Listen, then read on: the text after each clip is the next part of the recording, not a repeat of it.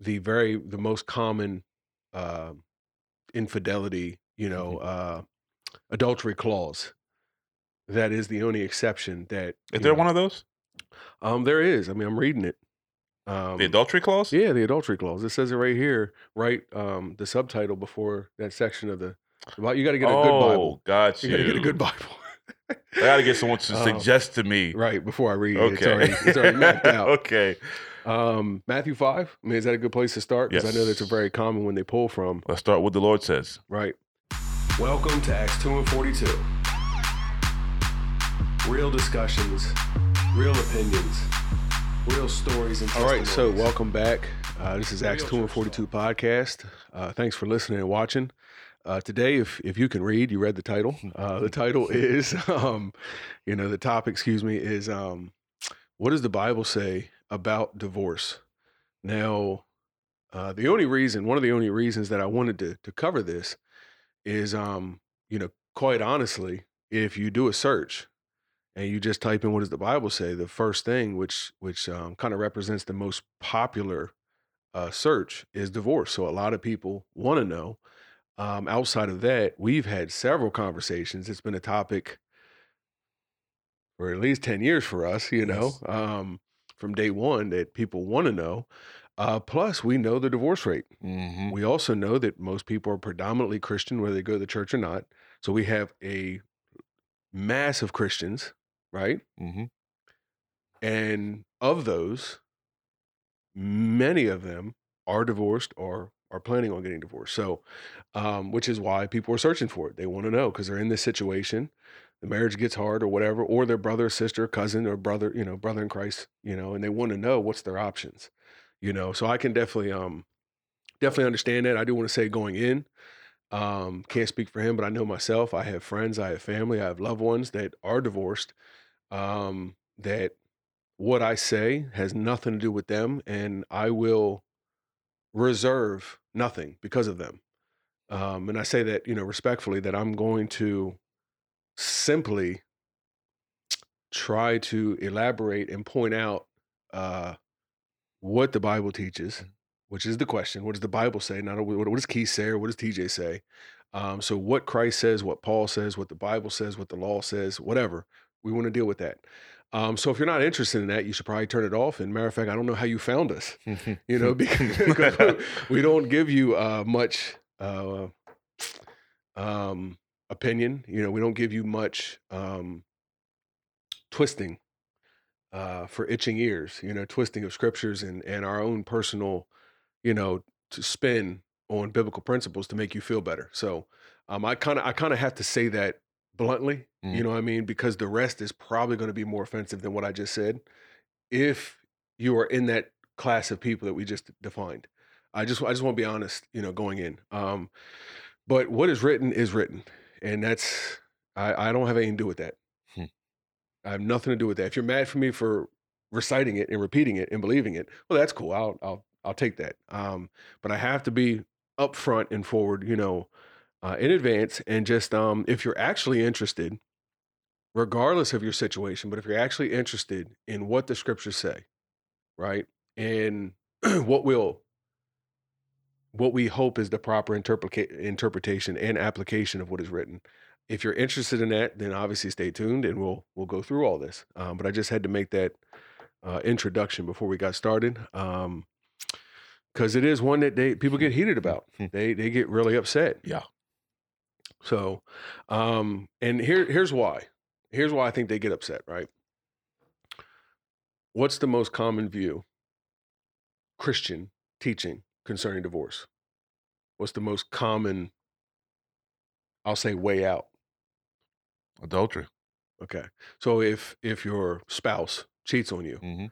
um, they say, well, if they were unfaithful, if they cheat on you, um, this excludes you from, you know, divorce being wrong. Christ said adultery. Right. Christ said adultery. Right.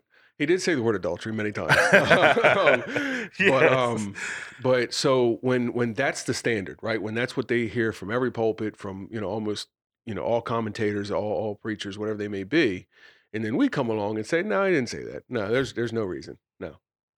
Um, that's it's not received well Mm-mm. you know because you've already been conditioned and and you approve of at least that and if you were in that case where it was because of infidelity you feel like all right i'm good i'm justified you know um so i don't know is there anything else that we need to say like as a I don't think it's unreasonable to reject um, or to hold strong criticism against the ones who say something that deviate from um, the consensus, that deviate from Right. held beliefs, you know, and axioms, um, things that we believe that are stated that haven't been questioned. right You know, um, it would be quite foolish to hear a man say, "Well, that's not true." You just jump on board like, "Yeah, that ain't true." Right. You know, when everyone else is saying, and when that when the people that you esteem as teachers and leaders, um, or as valid sources of information, are saying that it's one way, and someone else comes along and says, "No, that's not it." right Um, so I don't think it. I, I don't think it's unreasonable. I think that some of the motivations for why people contend against this information are more emotionally based and not Mhm. reasonable. because you have a You know, stake in it it's yes, you have a stake in it you're not Yeah. actually considering the information. There's a cognitive bias, you know, a cognitive dissonance that that is keeping you from actually considering the information. You know, there's a conflict of interest. You're either you or family members, and we all we rarely want to say that what we or a family member is doing is wrong, especially if they seem happy. You know, Right. especially if the Right. thing that they're doing works for them. Right. And I, I'll just say I, I'm I'm in that situation that I like I said, I have friends and family, people I know um, that are divorced. And I look at them, you know, and I know the situation they're in, and I'm like, Bible aside, I'm not opposed to their relationship. I'm not opposed to their current, you know, relationship and or marriage or whatever. And i and I understand the issues that they had in their previous one, and I Mhm. see them in a better state now than they were Mhm. before. So I actually agree with that. Um, Bible aside, just speaking as a fool, as as a earthly person, um, yeah, I think I think it was better for you to do that. You know what I mean? Like in this in one particular case, right? Yeah. And I'm looking at that and I'm like, yeah, that was bad.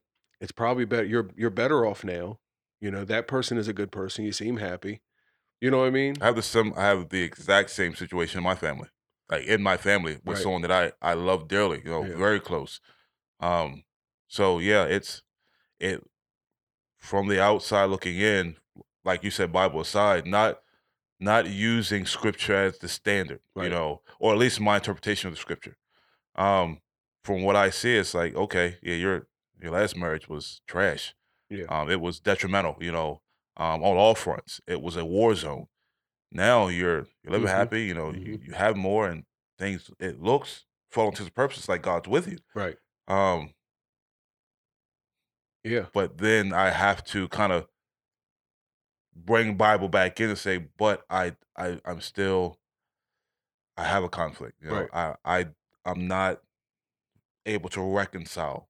Right. And it's not it's not even it's not even your conflict. I know you're the one representing it, but it's in conflict with the scriptures. And Mhm. and that gets to but what we're here for is what does the Bible say? You know, what what people search for. No one has searched Google and says, what has Keith and TJ said about hmm no one has ever, I promise you, no one has ever Googled that in the history of Google, and no one ever will. No. You know. No. Um, so no one at the end of the day, it it matters zero what I think. It matters. It doesn't matter at all, you know, what I think. And that's I just want to say that as a um just just honesty, you know, Mm. just honesty going in that yeah, I see what you were talking about.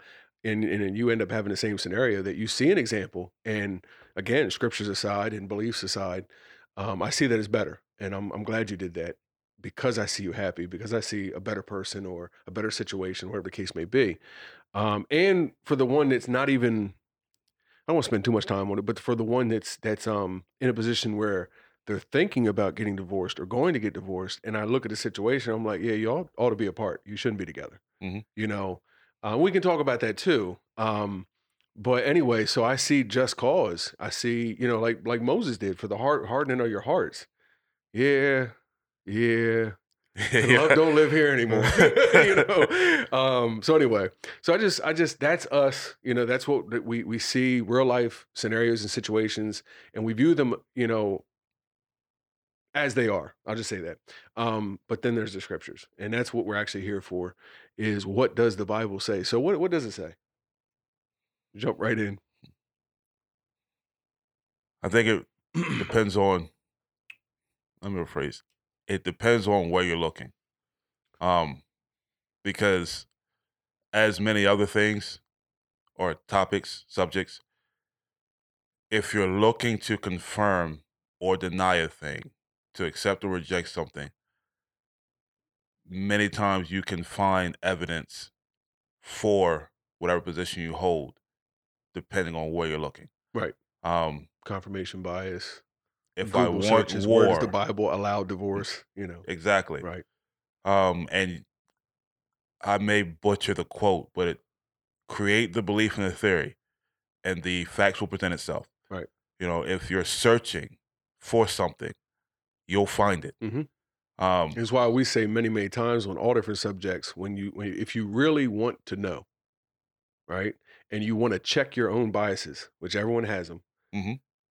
search for the opposite and search to disprove what you think it is, and see what you find. And what you're you it to surprise yourself. Yeah. you know, search to disprove what you want it to be. right, Um, because like you said, we have biases, and we go in looking to confirm them. right. And if you want it to be something, you're already wrong.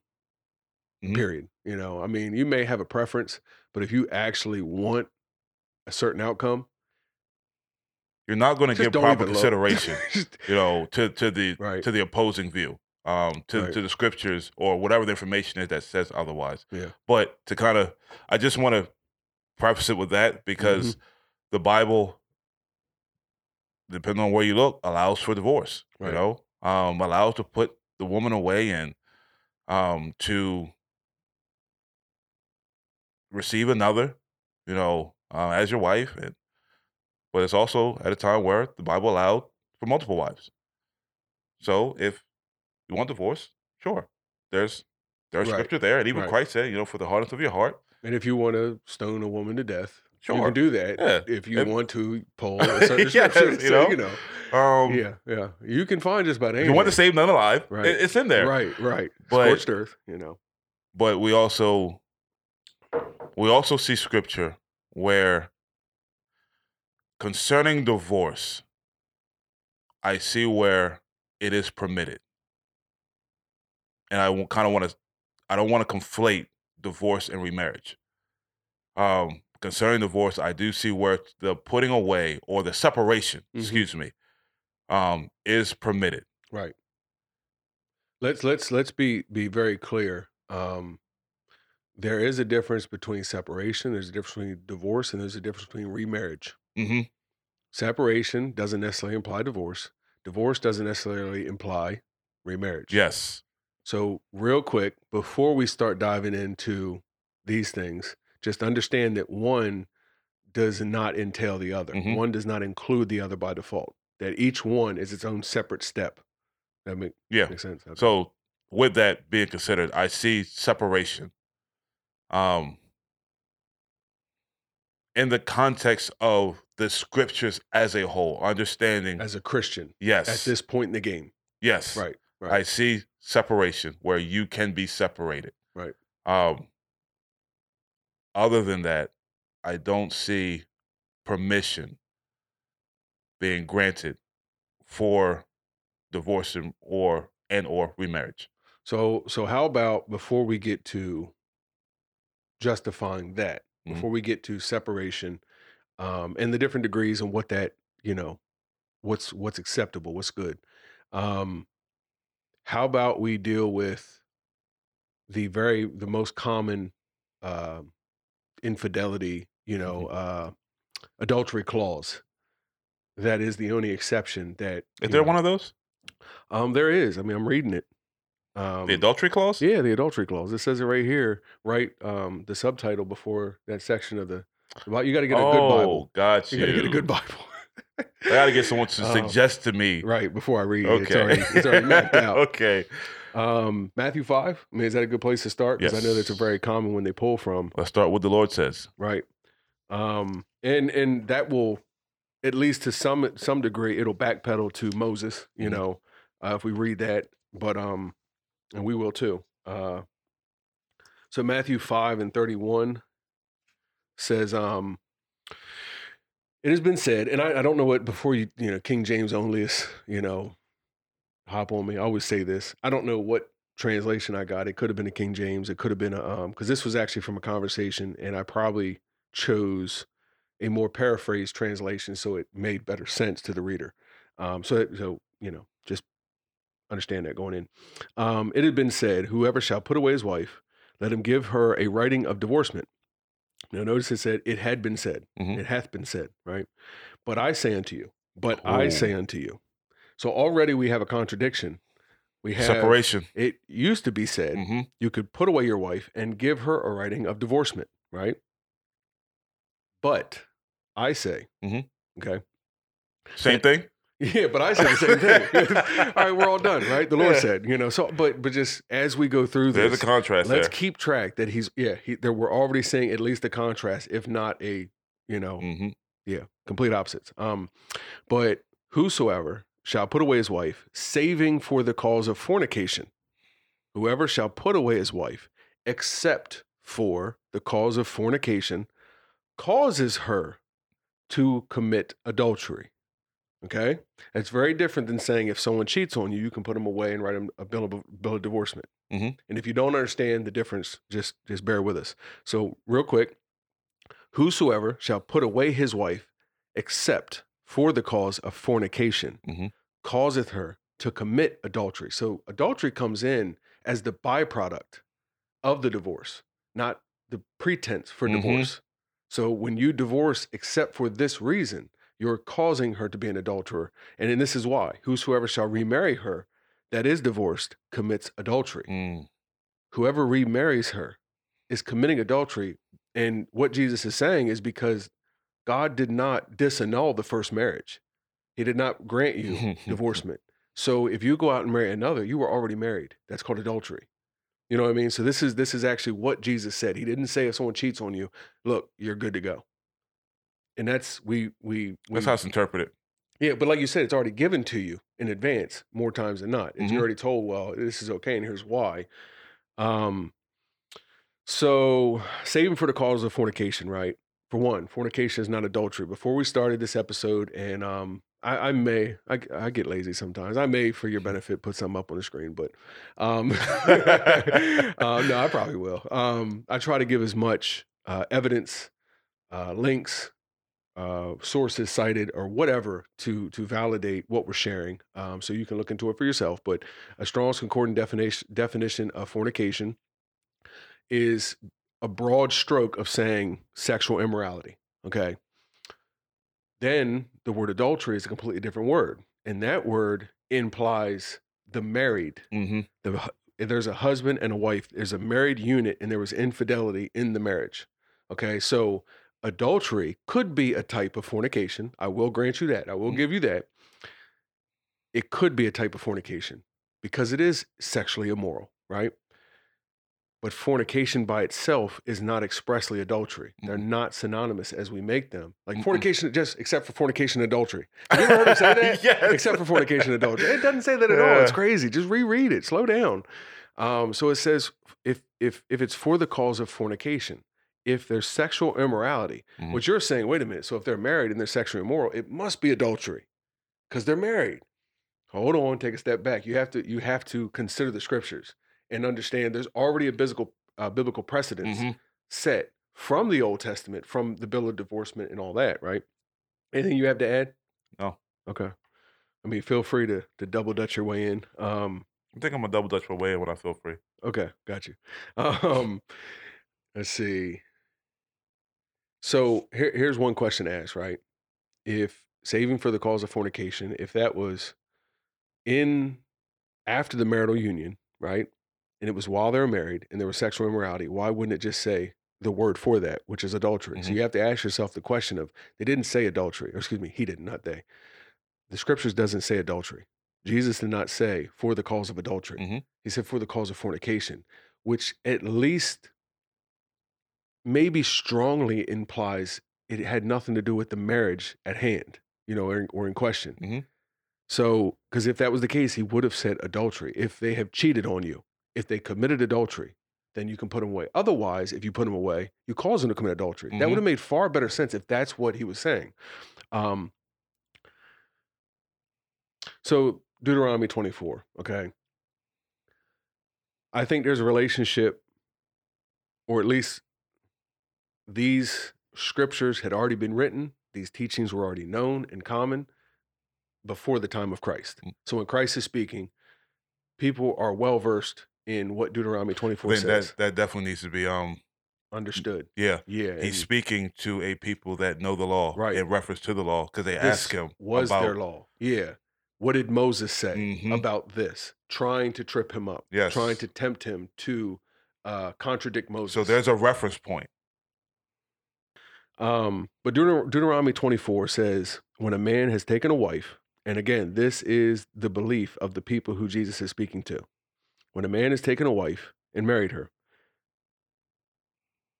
and it come to pass that she find no favor in his eyes because he hath found some uncleanness in her, then let him write a bill of divorcement and give it in her hand and send her out of his house. So if he marries her, right, she finds no favor because she is unclean. All right. So we can say that there's maybe many things that can be considered unclean. But as it pertains to a husband and wife, what's the number one thing that after you married a woman, if you found her to be unclean, what's the what's the most probable thing? She had sex before the Before marriage. She wasn't marriage. a virgin. So sex outside of marriage is Mhm. biblically called what? Fornication. Fornication. Mhm. Except it be for fornication. Mm-hmm. So if he finds her to not be a virgin, if she if she finds One scripture translates that she she's not a maid. Um implying there was someone there before him right, because that was the custom. Right. So already, if we just take Matthew five for face value and we inject for fornication and adultery, Mhm. we've made we've already made an error. So he separated it's for fornication, or you cause them to commit adultery, right? But again, you're neglecting the actual scriptures. You're not putting into context what the law was, what the known teaching was, what the people there who asked the question were taught and believed at that current moment. And at the same time, he references it. Like, look, except it be for this. Because we permitted, like, Mhm. look, and here here's why. Like, all right, well, put a pin put a pin in it for a second. One one thing I want to just quick sidebar. Biblical marriage is quite different than what you know it to be today. Okay? If if we got we'll get into that at some point, but if we Very get into different. it, you would probably be appalled within five seconds. You probably wouldn't want to hear another word. But it was very, very different. But I promise you, it was not unrighteous. It was not evil. It was not um, uh, as misogynistic as as your first impression may think it to be. Um, but there is a biblical structure that if you are a Jew or a Christian and you believe in the Bible, you already know this structure and you're okay with it to a degree. If you're a Christian, if you're a Jew or a Christian, not a professing one. Got you. Yeah, I say I gotta. This My guy's guy. making faces. So, um, but I'm saying this is already a standard the Bible teaches, so it's not that far off. But so marriage is different than what you may think as we're talking right now. So, but put a pin in that. So, the belief you may not be familiar with this, but the belief was, and what was right, right? This the, the, the practice was there is no sex outside of marriage, or else it's fornication. That's sexually immoral. And obviously, we all know, without getting into details, it's easier and you know possible to prove a woman to be a maid, to be a virgin, to be a a uh, clean bride um, in the biblical standard, a little bit more so than a man. You know, you you can tell if if a woman has, you can prove her virginity. And I had a conversation with my wife about this. I'm like, how you prove someone's a virgin? And I mean, I, I know, I know, but I was like, but proving it though, you know. and we we can we can touch on that, but um, I mean, we're all adults here, but um, but nonetheless, so the standard was everyone was was to be a virgin. Like you know, no sex before marriage. You marry. Uh, sex was um, participated in after marriage between a husband and a wife, and only between a husband if and a there wife. was sex before marriage, you had to pay for the token of- of that virginity and marry that woman. Right. Right. So it was sex was either it was supposed to be after marriage, but you weren't having sex with someone other than the person that would be your husband, that that was your husband, Right. and in the case what happened beforehand, they would be your husband. Right. A- absolutely. All right. To continue to continue along that path, right? Additional scriptures that um, that shows that there's a controversy when you find that you know that, you're claiming the bride is unclean, not Mhm. a virgin, right? Um, and I don't have it as I read it now, but I will cite it and, and put it up on the screen for those watching. Um, but it's. It's if a man takes a wife and after sleeping with her dislikes her and slanders her and gives her a bad name, saying, "I married this woman, but when I approached her, I did not find proof of her virginity." We know what he's talking about, right? Mhm. Okay. So there's a process because this could be a true statement or this could be slander and a false accusation. Mm-hmm. So, what the elders, what the father and mother have to do with the elders is establish is this a true claim or is this a false accusation? And there's punishment for both. So, because I mean, God knows you wouldn't want someone out there slandering your name. So, we have to get to the bottom of this. Mhm. This man is saying, I'm unclean. He's calling me promiscuous, which now I was joking with my wife. There's a song, Promiscuous Girl, you know, like exalting it. This is hilarious. Like, this is, it's, it's, it's, yeah, crazy. Um, it says, Then the young woman's father and mother shall bring to the town Mm-hmm. elders at the gate the proof that she was a virgin. Her father will say to the elders, I gave my daughter in marriage to this man, but he dislikes her. Now he slanders her and said, I did not find your daughter to be a virgin, and here's the proof of my daughter's virginity. Then the parents shall display the cloth before the elders of the town, the cloth with blood on it, proving that she bled, right? Um, and the elders shall take the man and punish him because they have proof. They shall fine fine him a hundred shekels of silver and give them to the young woman's father because this man has given an Israelite virgin a bad name. So recompense, repaying, Yeah. justice, right? She shall continue to be his wife. Mhm. He must not divorce her as long as he lives because this is a false accusation. She wasn't unclean. There was no fornication. So, So there's, there's no bill no- of divorcement. Okay. Now, if, however, the charge is true and no proof of the young, young woman's virginity can be found, she shall be brought to the door of her father's house, and there the men of the town will stone her to death. Mm-hmm. Now, why? Because she has done an outrageous thing in Israel. Again, marriage is not what it is today. The you know, um, the practice, the sacrament, if you will, the the um, whatever, um, and also our lifestyles and our casual, you know, ways was not the case. It was considered evil and it was considered punishable by death if you were caught doing it. Which is why they wanted to stone the woman when that brought to Jesus that had slept with the men. Probably some of the Mhm. men that wanted to stone her had probably slept with her um, you know what I mean? So this is why this was the practice. Again, you don't have to like it, but this is this is the scriptures. Um, she has done an outrageous thing in Israel by being promiscuous while still in her father's house. See, she had fornicated while still in her father's house before she was given to her husband. The fornication took place prior to marriage. It was Mhm. discovered after marriage. Once they went to uh, Mhm. what do you call it? Um, after marriage, when yeah they get together. Um, there's a there's a saying for that. Um, you must Consecration. Yes, to consecrate the marriage. Um, you must purge the evil from among you. And that was the purpose to remove evil from among the people. Um, and we don't have to remember, we, we've had constant conversations about um, different commandments and their utility and their, their good purpose in societies.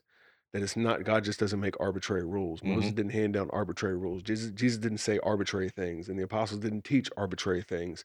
It was so that you would have good in life and not evil, and so that good would overcome and not evil. And we see this in society today, but that's for another one. But um, but these were the laws, these were the rules. So we see exactly what Jesus said in Matthew 5, right? I mean, Mhm. am I, all- I mean, I know we're already sitting here agreeing, so it's like singing to the choir, but what's different about that so far?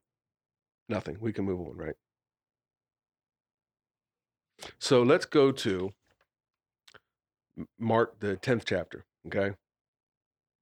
And my my personal opinion, this actually dives in and deals with even more of it than Matthew 5 did. Mhm. It says, And the Pharisees came to him and asked him, Is it lawful for a man to put away his wife? Tempting him. Because they always accused him of contradicting Moses and the law of God, Mhm. right? And he answered, which is again that's to be kept at the forefront of your of, of consideration. Right. They were referencing Moses. They were They were referencing, the Moses, Moses. wanting him to contradict. They were it. referencing Moses. So if we're going to explain what's being said here, you have to understand what was said, right. what Moses said, Right. what Christ is referring to, who knows the scriptures, Right. what what the Pharisees are referring to, who know the scriptures. They're Right. not just saying, "Well, Moses said some stuff. What do you say?" And Right. Christ is responding out the air. Arbitrarily. Yes. Right. He actually went right to Moses. In this in, in the first case, he Mhm. went right to the law. He went to the things that most people believe Moses penned himself. You know, not saying he did, but um see that we yeah. He answered and said unto them, What did Moses command you? And they said, Moses suffered to write a bill of divorcement and to put her away. hmm For every So- cause. Right. Moses said, We can get divorced, right? And Jesus answered and said unto them, For the hardness of your heart, he wrote you this precept. But, Hmm? but, Again. so we see the same thing. Yeah, Moses said this, but from the beginning of creation, God made them male and female. For this cause shall a man leave his father and mother and cleave to his wife, and they twain shall be one flesh. So then there is no more twain, but one flesh. What therefore God, and we say this at weddings, we say this, you know, what God has joined together, let no man put asunder. That means if God joins you in marital union, he's con- he is contradicting Moses here. He just said what Moses said, or they did. And he said, Yeah, but Hmm. from the beginning. He said, Look, Moses did it because your hearts were your, your hearts were hardened. Mhm. I'm trying to fix that right now. you know, Jesus, Yeah. you know, I'm trying to fix your hearts right now. But he did it for this reason. But from Moses did it because it was good. right. But from the beginning, it, it wasn't to be. It Yeah. wasn't so. No, God wanted divorce No, he did. Yeah, that's because you know Moses did it because it was good and your hearts were clean and everything was great. he made Adam and Eve so that they could uh, consecrate, Mhm. know each other, lay together, create life, and then separate. And then have fatherless homes like we covered in previous episodes. Whoa. That was the will of God. The righteous and holy, all knowing will of God was that For the hardness two of your people hearts. would get together to separate. That two people would love each other, then turn to hate. That two Mhm. people would join together and make a vow, a solemn vow. I'm going to put a link to Jordan, Jordan Peterson's video on the purpose of marriage. Two people make a vow, and he's like, and I don't want to, I don't want to recreate it, but just one point. You already know that person is flawed. They know you are flawed. Well, we ignore it in the beginning, but Mhm. you know people are flawed. So you have to make a vow that look, I ain't going nowhere. Because if if you really spend time with the person, you're going to find 15 reasons to walk Mhm. away in 10 minutes. You know, or you know, you understand what I'm saying. So, but we stand before every, everyone, and I heard someone say, you know, kind of jokingly that I'm not really worried about the, uh, um, you know, the in sickness and in health. I'm not worried about the in health. I think we all got that covered. It's the in sickness that we're promising. yes. It's the, the for better or for worse. Well, I know you're going to stay for better, well, for the most part, but it's the for worse that we're promising. Why did we promise all this till death do us part? If it wasn't till death do us part, if there's all these clauses and reasons that we can separate biblically, you know, and according to the covenant that we make when we stand in front of everyone, yeah. That's the problem. And think about this: we're we're, we're really talking about what does the Bible say, but you don't even have to go there. You can just ask yourself, what did I? What I did you say? say? What did I say when I stood and made the vow? You know, um, and again, well, no, I'm not even going to. We already said what we said about loved ones and our perceptions of their relationships today. You know, so take that in consideration with with this statement. But um, you said what you said. I didn't say it. You did. I said what I said. I Hmm. married who I married. Right. Um, But you didn't have reasons to be divorced, right? none whatsoever. None. Whatsoever. Yeah. That that definitely needs I think that's also something that needs to be interjected um, or injected into the conversation. right.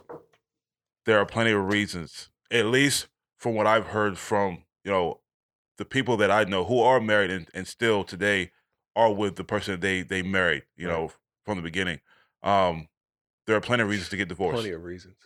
Plenty of. there will always be reasons to get divorced. There will always be fallouts and right. plenty of and it's the same with any any relationship. relationship. Yep. There's plenty of reason to leave, Right. and sometimes very good reason. Right. But you didn't make a vow with your friends. Right. You know, You Right. made a, a a solemn oath.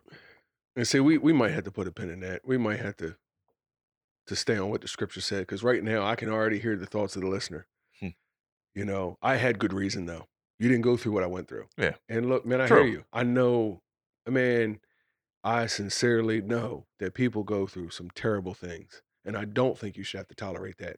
So let's just stop there and say your situation is your situation. I don't know it. I have sympathy towards it, um, and you had your reasons. I don't have a problem with that. I think the scriptures do, Mhm. and let's just stay with the scriptures. Um, so, but this, he said, "Let no man put asunder." And then it says, "And in the house, his disciples asked him again on the same matter." So they went back to him and said, "Lord, what did you say about this again?" And he said, and he said unto them, "Whosoever shall put away his wife and marry another commits adultery against her." And if a woman shall put away her husband and marry another, she commits another uh, co- commits adultery, which is almost the same as Matthew five, except for the what they call the fornication clause. You know, hmm statement injected in between. But we've already covered that clause, right? According to the law, which the Mhm. Pharisees and him knew, he already, you know, he touched on that. But here he's saying the same thing. So if you put him away and you marry another, remember we said there's a difference between separation, there's a difference between divorce and remarriage. hmm So even if he's saying, if you divorce, he's already saying divorce is not the will of God. It's not From the beginning, it was not so. Right. But if you divorce and marry another, now we're talking about remarriage. We're not talking about divorce. Mhm. So, okay, let's say you believe you have just cause to remarriage and God didn't want it, and you believe in absolute will and permissive will and all that stuff. But let's say you just say, look, I had to do what I had to do. Okay. Jesus is quite clear saying, if you take another, it's adultery. Yeah. So I was asked this question. I do want to share it, and then we we can um touch on Paul. You know, because now we can see not only what Jesus taught, but what the apostle sent by him, taught by him. And he asked him one question: Did have I not seen the Lord face to face? Am I not? You know, and don't you know? Yeah. So this is a man that was taught by him in person. I will say after his death Mhm. and resurrection and ascension. Those are some stripes on that Yeah. on that um what do you call it uh And lastly, here appeared to me. hmm so the question you know there's a person i was talking to one-on-one and they said look you know so a question i have um sorry uh where is it? So please correct me if i'm wrong. If you got so far as to divorce and remarry so as long as you repent from these prior offenses you will have salvation or is it still viewed as adultery I guess what I'm asking is when is adultery no longer considered adultery? Well, as long as it's adultery. Um, if I'm divorced and remarried and I repent to prior things, you know, I hope I'm explaining my question correctly. Um, and I said, yes, as long as you repent. Repentance allows for forgiveness. So adultery is forgiven after you repent, which is to turn away from it. And I think that may be the difference of what, how we define repent. hmm Repent literally means Sorry. to turn and go a different direction. We we we interpret it as being sorrowful. Right. Or saying that was a mistake, but can I move forward? hmm It was a mistake, but can I remain in this the mistake and move forward? See, the problem is that as long as you're with another person, that that is adultery. You haven't repented. So as long as you continue in it, yeah, you haven't repented. So unfortunately, you have to leave the second or third or fourth or fifth marriage. You have to leave that. At bare minimum, you have to leave that to prevent committing adultery hmm right? Now, and I I told her this. I said, look, um, in this case, you have to leave the second marriage slash adulterous relationship. Reconciliation with the first may or may not be possible, but the second marriage is ad- adultery as long as the first spouse is alive. And that's where I touch on Paul's teaching, right? So if you're in that position and you're saying, all right, so I'm adulterer because I'm, you know, remarried or whatever, but I can't go back to the first person. I can't guarantee you can go back to the first person. I just know you're not allowed to take another Mhm. as long as they're alive. And you're not allowed to kill him either. Jump jump ahead of you on that one. Um, so anything, I mean, you want to jump into, you know, Paul? I would say going in in addressing or reading what Paul states, um, it should all it should be remembered, as you pointed out, that he learned from the Lord. You know, he was taught from the Lord. Um, so whatever he says, we have to view as support or at bare minimum, as paralleling right what with the, Lord, said. right. You know, you have to understand what apostles are. You have to understand why what the apostles taught is significant and the fact that they didn't teach of their own. Like paul makes it very clear as we'll see here he makes it very clear what he got from the lord as a command Mhm. and what he's saying that he thinks is good. He makes it very clear in, in, in his writings to the churches. And there was the utmost they knew the gravity. They knew how grave and serious it was to teach what he said properly and not to add to it what they believed hmm without specifying i think this is a good life. I think this is a good way to do it. You know what i mean? Like they didn't teach their teachings. Their teachings were his. His teachings were not his teachings. Mhm. he said his being christ. Christ said that what he spoke Mhm. was from the father. He didn't speak of his own the things he did he didn't do of his own it was the father you know what i mean so this is just the same line the same you know it's all what god said that matters the architect the father the creator the judge the all Mhm. this it's all what he wants, all what he says. He's the only one that knows what's true. The day of the Lord, he's the only one that knows what day it is. I don't know, and the angels don't know, but Mhm. the Father knows. You know what I mean? So the apostles didn't they didn't play any games with saying anything different. And that's why they would come to each other and talk and say, wait a minute, what do you say about this? Because they want to see what you say is what the Lord told them hmm and, and vice versa, you know. Um, and this is why we should all say the same thing, because Christ only said one thing.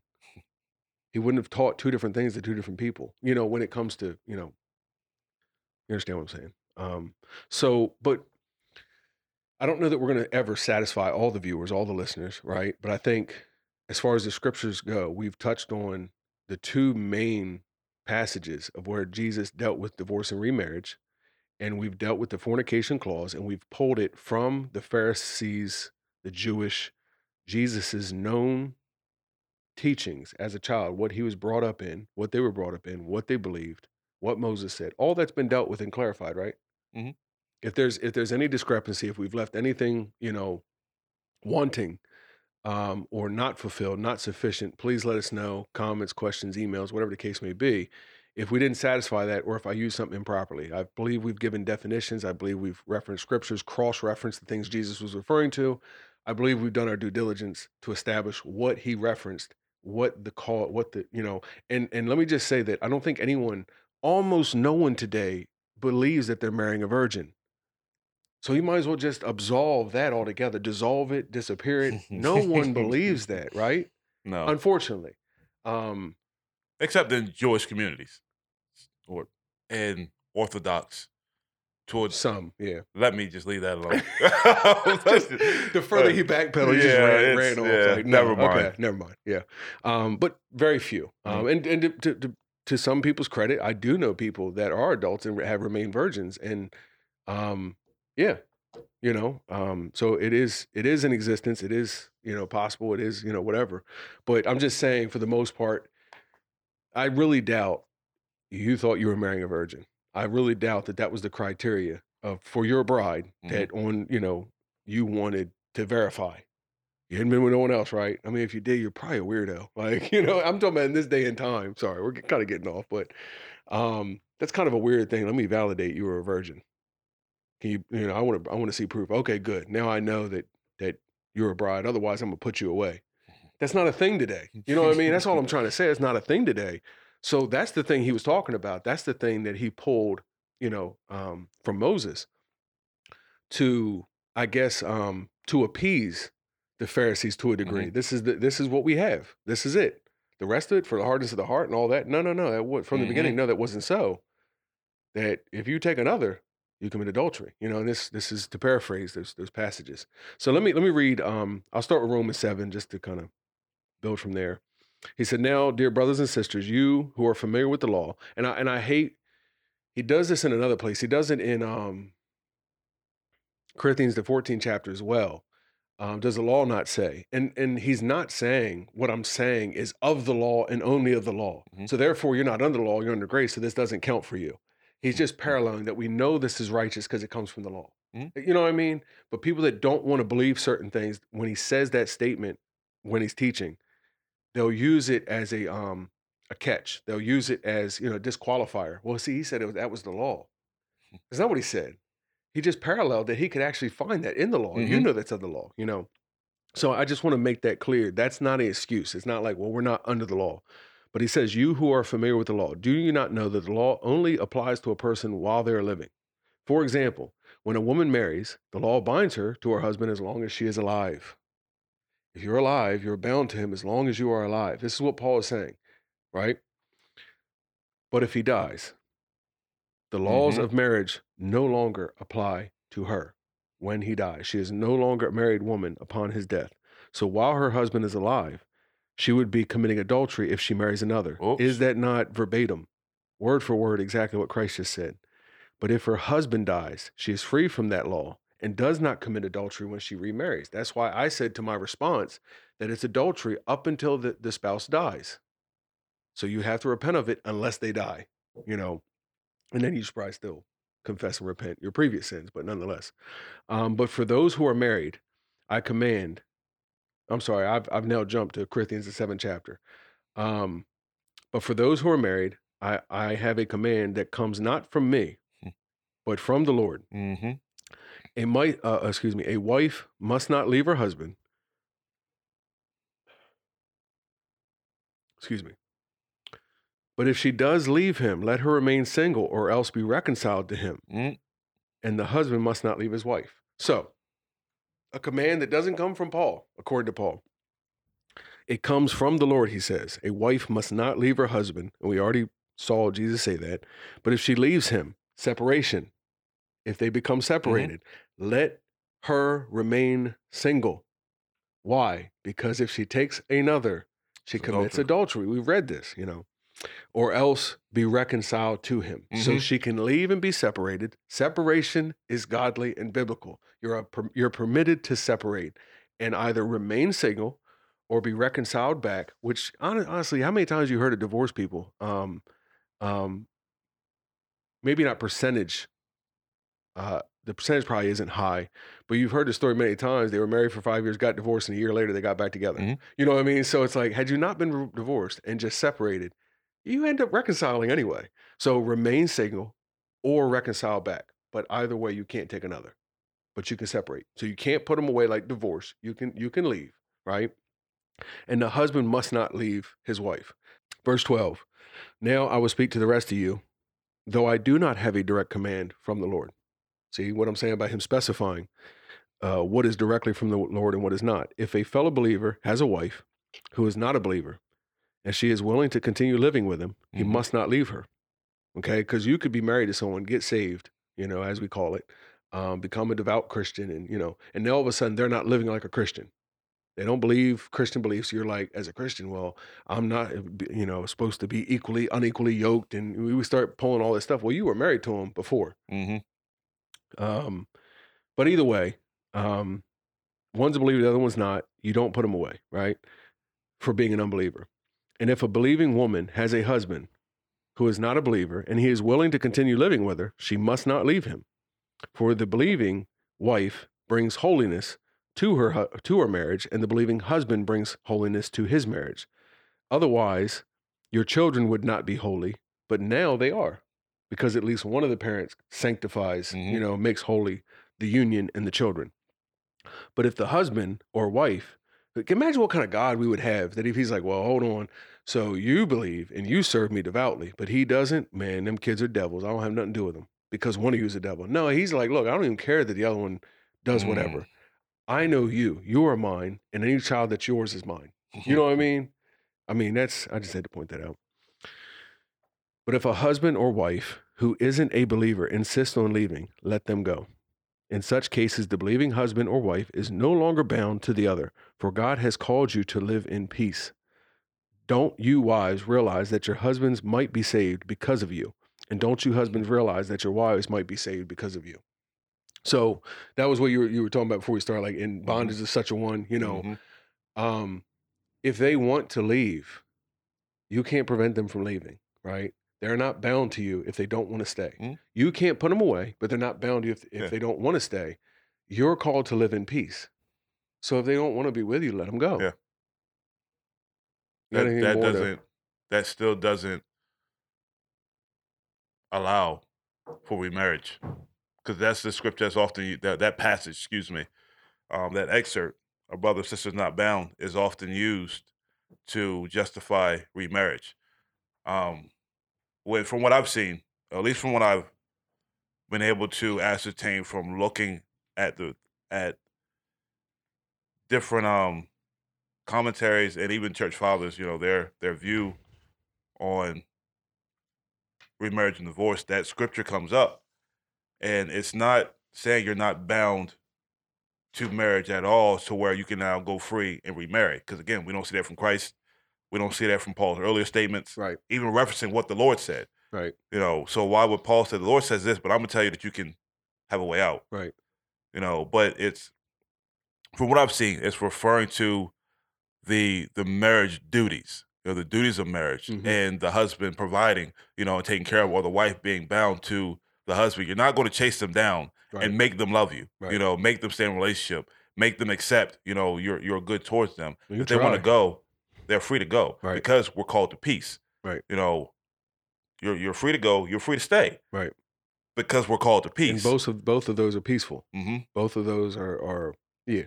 Yeah. Both of them are peaceful. If you want to even know we don't have the same faith, you don't serve my God, you don't live in the ways that I think are right. We are married. If you want to stay, I'll have you, and I'll live peaceably peaceably with you. But if you don't, I'll let you go, and I'll live peaceably with you. Mhm. You know. So we are called to live in peace. You know. Um. So, what about the nature of God outside of statements about earthly human beings divorcing and remarriage? Um, what about the relationship of God with man and our relationship with God? You know, personally, what there's a reflection there, right? Yes. Yes. I think there's a, from what I see, there's a parallel between Christ and man and marriage between the man and the woman. Um, Christ came to reconcile us to God. We were alienated, you Mhm. know, um, we were fornicators and adulterers, living lives contrary to God. Right. Christ comes and reconciles us to God. Right. He doesn't divorce us. Right. And if we separate from him, as long as we repent, we still can come back to him. Right. We're not replaced by another. Right. Which is why with marriage, you're not to remarry. You block off repentance Yep. For that spouse, for Yep. that person Yep. who may otherwise have either come back or you now push them to adultery as Right. well.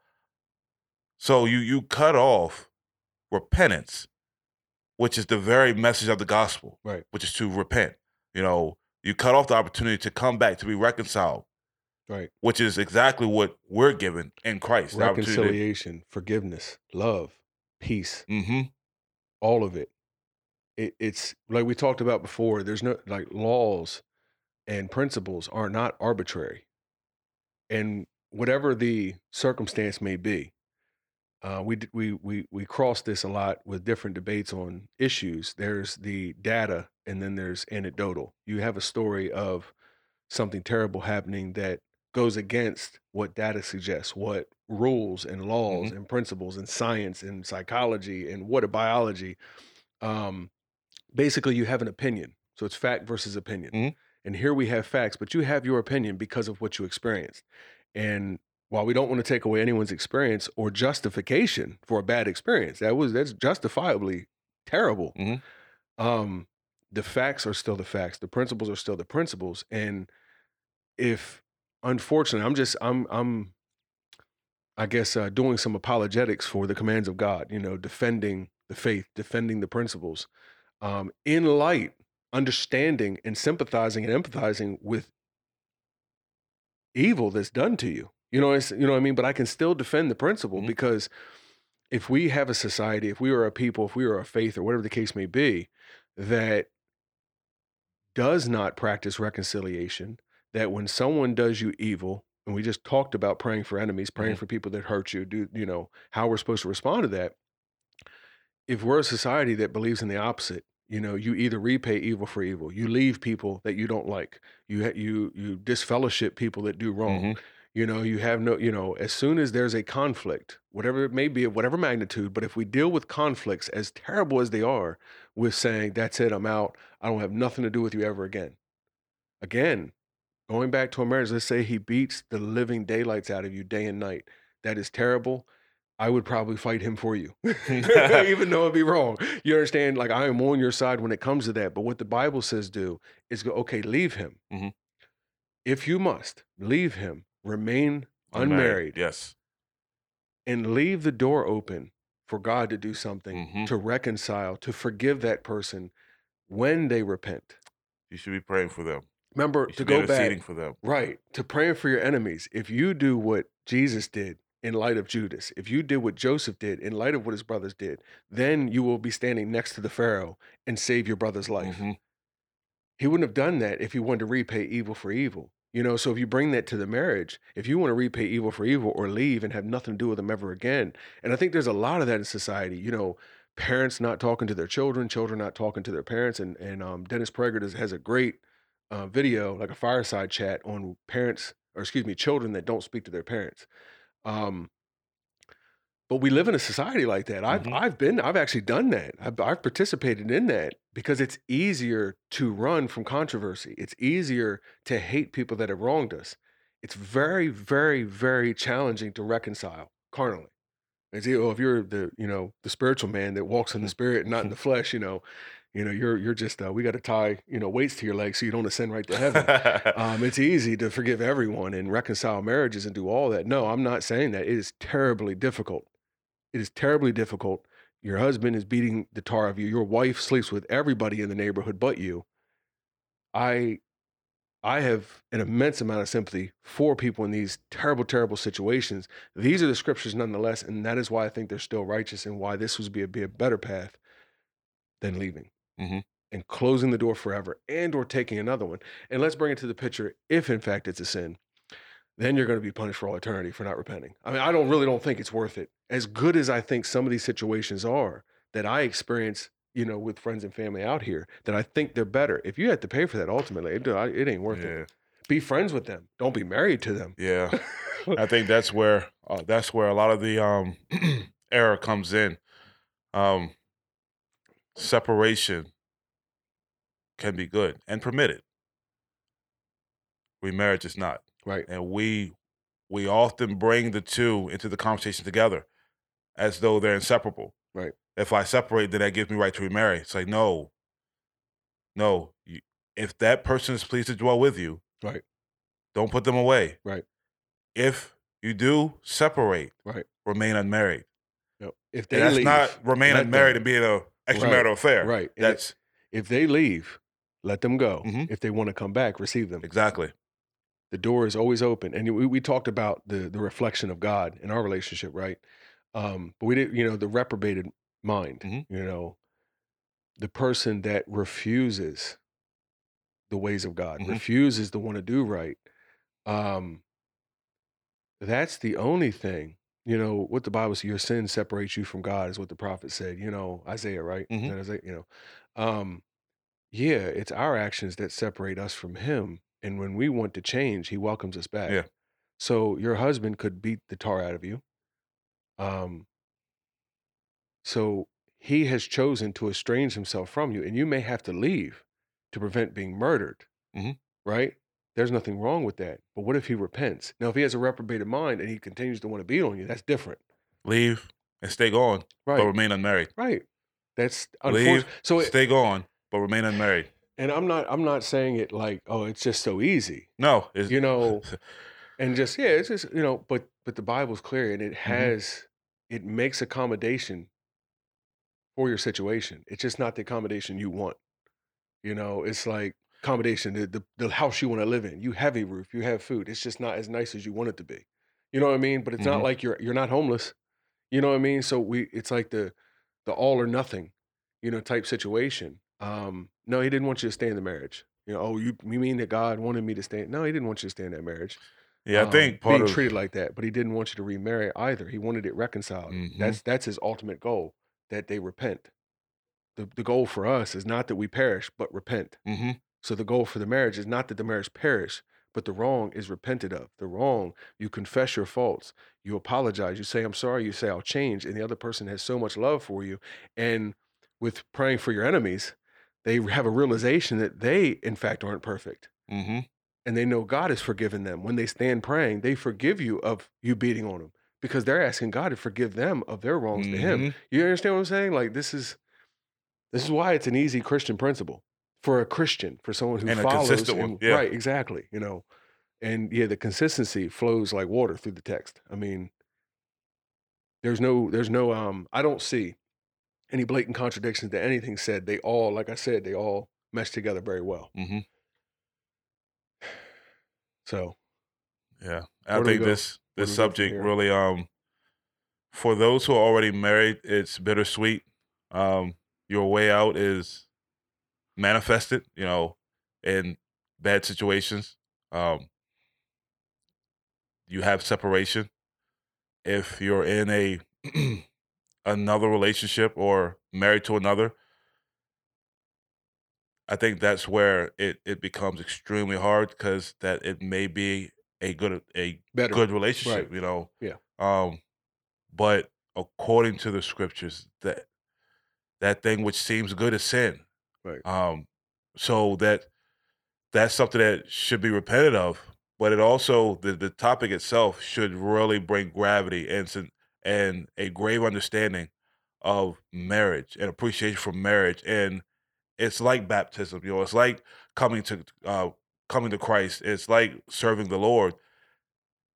These are things that have a cost that should be counted Right. before we jump in. You know, Right. and I think the culture doesn't it doesn't inspire us to consider. It doesn't give us reason to consider the cost because we are in a culture that allows or that esteem or that excuse me, um encourages. If one doesn't do you good, there's another one that will. What one won't do for me, someone else will. Right. And yes, someone else maybe will treat you better. But is it worth it if it comes at the cost of Right. ultimate separation from him? Right. You know, from your creator. Then then what was the whole faith about? You know, like what is the whole faith about if if you will justify, rationalize, or make decisions even, um, if it ultimately is counterproductive, if it if it hmm if it achieves the opposite of what you were striving for in this faith. Um, so so while we talked, I do want to add one last thing, right? And it's a challenging thing um, because there is a situation of someone I know. This video, this topic, this situation never came to mind in preparing for this and, and dealing with this and up until this point, right? Um, but I do want to make that catch that this this is one that hits close to home to someone I know, and I'm not saying this as like an indirect Facebook post against them, um, but it may be a valid response that others may have. So I want to share the response that I know someone in this position, right? Um, so I don't know where they are in light of the scriptures. I don't know their understanding or their acceptance of the scriptures, but I know that they've been prophesied to. You understand? They've been prophesied to about this second relationship. Um, and there's been dreams, you know, so there's like what they believe is inspiration, right? From God, whether through themselves or through others, whether through dreams, visions, prophecies, whatever, right? So, and I think that's when the text doesn't do it, and I'm not saying this is that person's case, I'm just saying it, it's, it's plausible that when the text itself doesn't, what, what, I don't know what the word I'm looking for, um, what it doesn't make an allowance that you're looking for or that you hope for. I don't think it's wrong necessarily to hope for things. I did say when you start watching this video, if you want, like if you're looking in the Bible or start watching this video and you want something to be said, you're probably barking up the wrong tree. Well, the text doesn't accommodate the the path you desire to go on. It doesn't accommodate anyone. no, You know what I mean? It, it doesn't. No, it, you it- that's that's true. It doesn't. So, so if the text doesn't do it, it's far easier to re- to lean on, and to some, I'm not saying this about that person, but some fabricate prophecy, some fabricate, and some dream things. They're not fabricating dreams, um, but some dream things. Does that mean it's from God? Um, the prophecy does that mean it's from God? And the the only issue I have with that To me, prophecies, dreams, visions, thoughts, whatever, even an angel from heaven saying something contrary to what the written text already says is already a lie and to be condemned.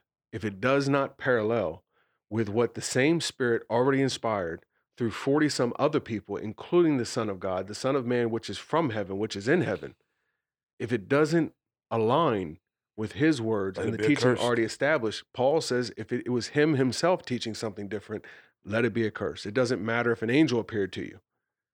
It really doesn't. And like I said, I, I had to make that exception because, like I said, it hit close to home, and the person's probably going to watch. Mhm. And it, it is no way a shot towards them. It is. I have no motive or interest whatsoever.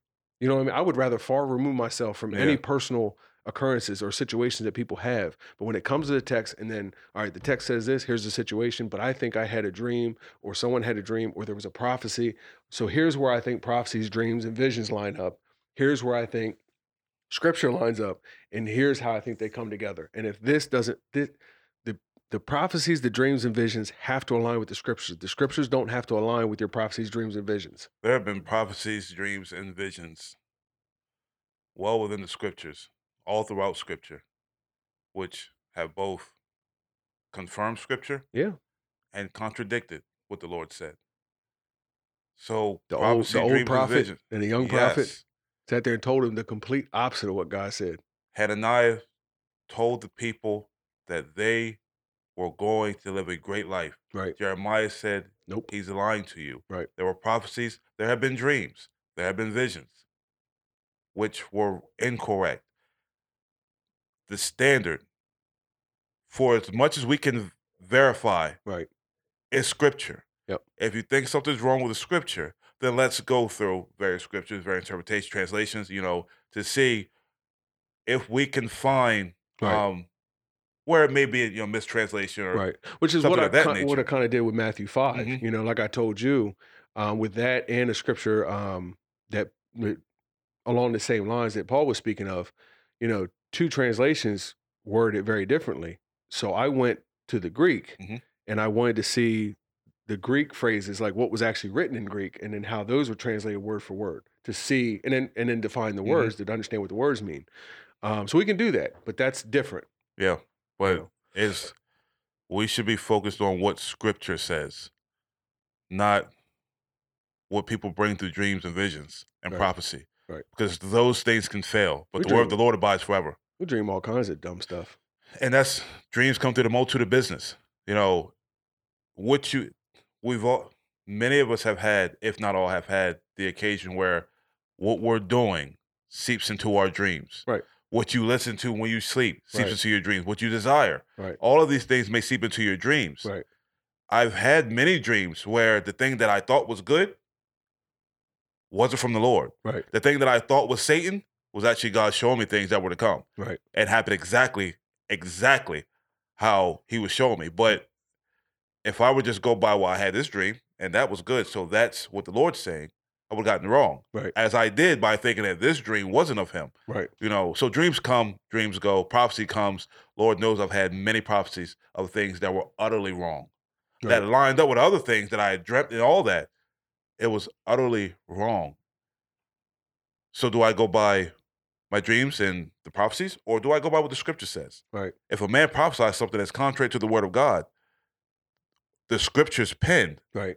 by the apostles, you know, by disciples and by a pro- by prophets, Right. inspired by the Spirit. Right.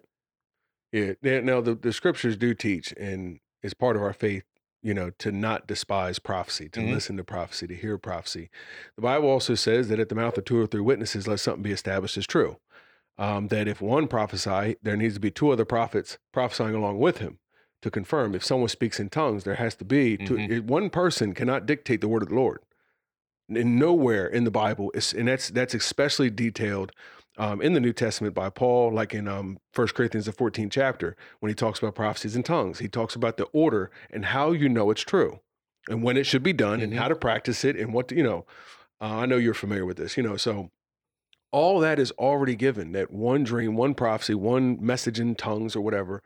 Um, that's not going to do. You need the mouth of two or 3 Mhm. witnesses to establish it. But again, we've dealt with that, right? But that's not the standard. That's not what was exalted. What was exalted was the inspiration of the text, Mhm. was the inspiration of scripture, right? All scripture is given by the inspiration, right? Inspiration is is not just oh they felt good. Inspiration actually in spirit inspiration spirit is in the center of that the root word, right? And it actually means from the breath of God, you know, breathed on or or yeah, it means breathed, you know, by God, right? It's God breathed, it's inspired. So this was him flowing through men. Mhm. You know what I mean? According to the scriptures, his breath, like Christ said, it's not my words, it's his. Like the apostle says, not our words, it's Christ. Mhm. It was his spirit, the spirit, flowing through to create this. And it is good for correction, it is good for rebuke, thoroughly furnishing all good works. I'm paraphrasing, right? That was esteemed. That was how we know what good works are. That was how we know how to correct our life, where we would go wrong. The scriptures. But again, we're we're talking about dreams and prophecies Mhm. that are contrary to the written scriptures. Talk about the bricks, but forget the mortar. Just that's a nice wall there. Just a bunch of bricks piled. Not fashioned right. You know that that thing that hold it, holds it together Right. is missing. right? The thing that's actually esteemed. hmm One is not denied, but the other is actually esteemed. And and these are subject to the written text, right? Mhm. So now, I, I mean, I don't want to beat a dead horse. We're, we're probably at time, but um, anything to wrap up, any conclusion? I mean, I think we've. We touched it. There, I mean, there's always going to be things left wanting. So um, there's going to be another reference. If there's a scripture that you guys have, uh, a scripture, a scripture. I have to, I have to emphasize that because I always get rebuttals. I get re- more more of the comments that I get on, on my channel are people arguing with me, telling me I'm wrong, than it is people telling me I'm right, which is fine. I don't have a problem with that. And I'd prefer that if you think I'm wrong, say something. I don't really need high fives Yeah. but they always tell me I'm wrong with lack of scripture, or they'll tell me the Bible says something, or they'll, or if they do quote a scripture, the scripture doesn't say what they say it says.